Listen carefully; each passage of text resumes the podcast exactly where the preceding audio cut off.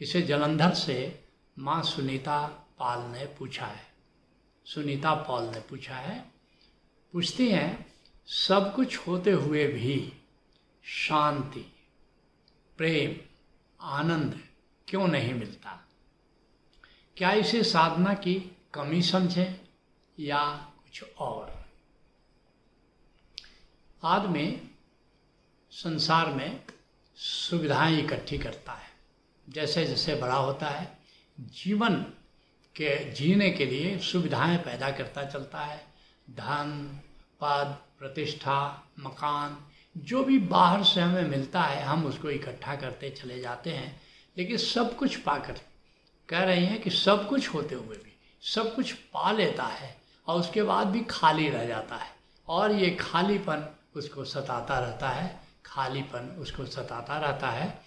जिसके लिए बच्चन कहते हैं, तन के सौ सुख सौ सुविधा में मेरा मन बनवास दिया सा कहते कि तन के सब सुख सुख हमने इकट्ठे कर लिए, सारी सुविधाएँ हमने इकट्ठे कर ली, लेकिन जैसे जंगल में एक दिया जलता रहता है, ऐसे ही हमारे मन में अभी भी एक उस खालीपन का बोध होता है कि बस एक दिया जल रहा है एक दिया टिमटिमा रहा है और सब कुछ प्राप्त करके भी ऐसा लगता है कि हाथ हमारा रीता का रीता रह गया।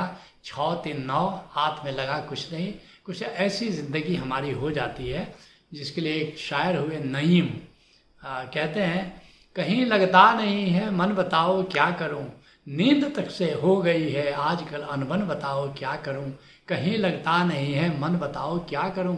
और कितना भी तुम बाहर इकट्ठा कर लो, धन, पद, प्रतिष्ठा, भोग की सामग्री, लेकिन हमेशा एक भीतर खालीपन बना रहता है।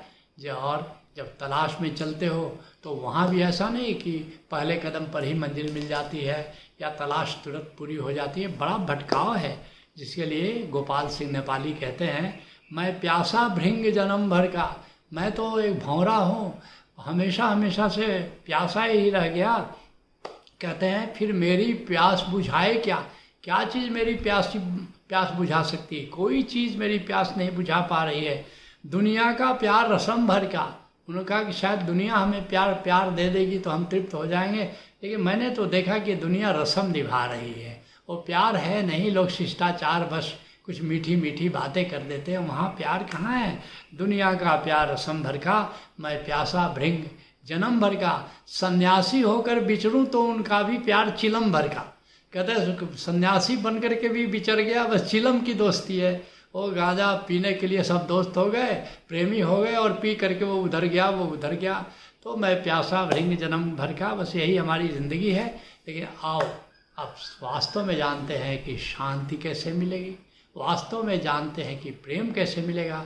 वास्तव में जानते हैं कि आनंद कैसे मिलेगा?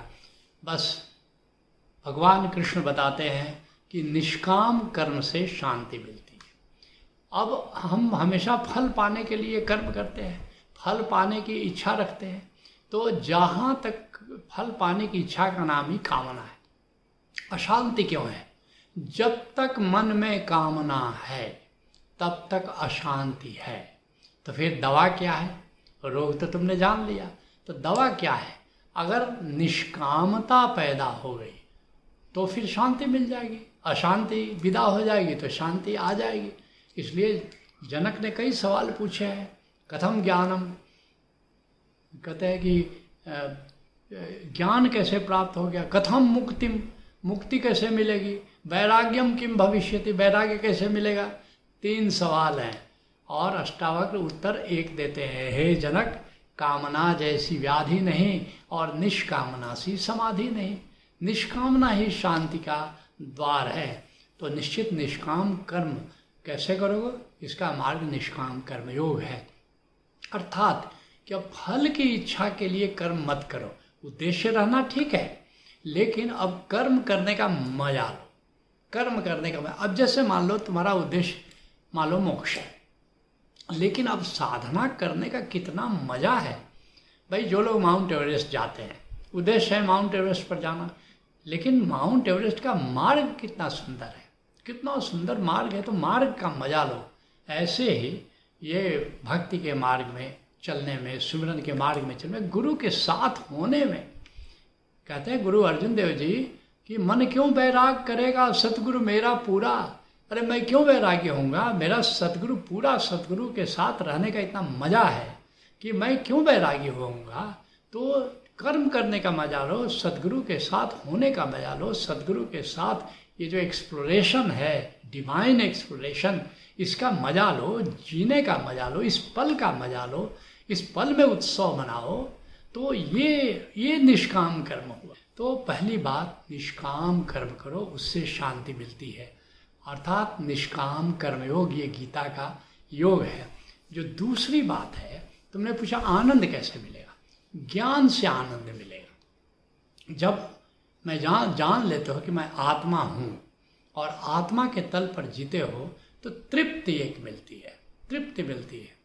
जिसके लिए अष्टावक्र कहते हैं, आपदा संपदा काले, दैवा दैवेत निश्चय तृप्त स्वस्थेन्द्रियो नित्यम न सोचते न कांक्षते। अब मैं भीतर स्वस्थ हो गया हूँ। अब सुख आवे कि दुख आवे, आपदा आवे, विपदा आवे इससे कोई फ़र्क नहीं पड़ता। मैं तृप्त हो गया हूँ आत्म तृप्त हो गया हूँ और जब आत्म तृप्त हो गया हूँ तो आनंद में जीता हूँ। न सोचती, न कांक्षती, न मैं बीते का शोक करता हूँ, न आने वाले वाली घटनाओं की चिंता करता हूँ। तो जब आत्मज्ञान हो जाता है तो आत्म तृप्ति मिलती है और वही तृप्ति आनंद है। अर्थात अपने सुख के लिए हमको किसी बाहरी आलंबन या उद्दीपन की ज़रूरत नहीं है। उस स्थिति का नाम आनंद है और यह आत्मज्ञान से पैदा होता है। इसको ज्ञान योग के माध्यम से इसको तुम पा सकते हो। और फिर तुमने पूछा है कि फिर ये जो प्रेम नहीं मिलता, प्रेम कैसे मिलेगा? तो ये भक्ति से प्रेम की उपलब्धि होती है और इसका मार्ग है भक्ति योग, क्योंकि फिर ब्रह्म को जानते हो और जान करके ब्रह्म के प्रेम में पड़ते हो। हर सांस सांस उसकी याद में जीते हो। सूफी बाबा शाह कलंदर कहते थे, याद है तो आबाद है। जब ब्रह्म की याद में जीते हो तो भक्ति में जीते हो। और ये भक्ति से तुमको प्रेम में करती चली जाती है। तुम प्रेम से लबालब भरते चले जाते हो। भक्ति की एक, भक्ति के पुष्प से एक प्रेम की सुवास पैदा होती है, प्रेम की सुगंध पैदा होती है। तो ये प्रेम पाने का तरीका है। और इसलिए ओशो धारा में हमने तीनों को सिंथेसाइज किया है, तीनों को सिनर्जाइज किया है और उससे सहज योग पैदा होता है और सहज योग के यही तीन आयाम हैं।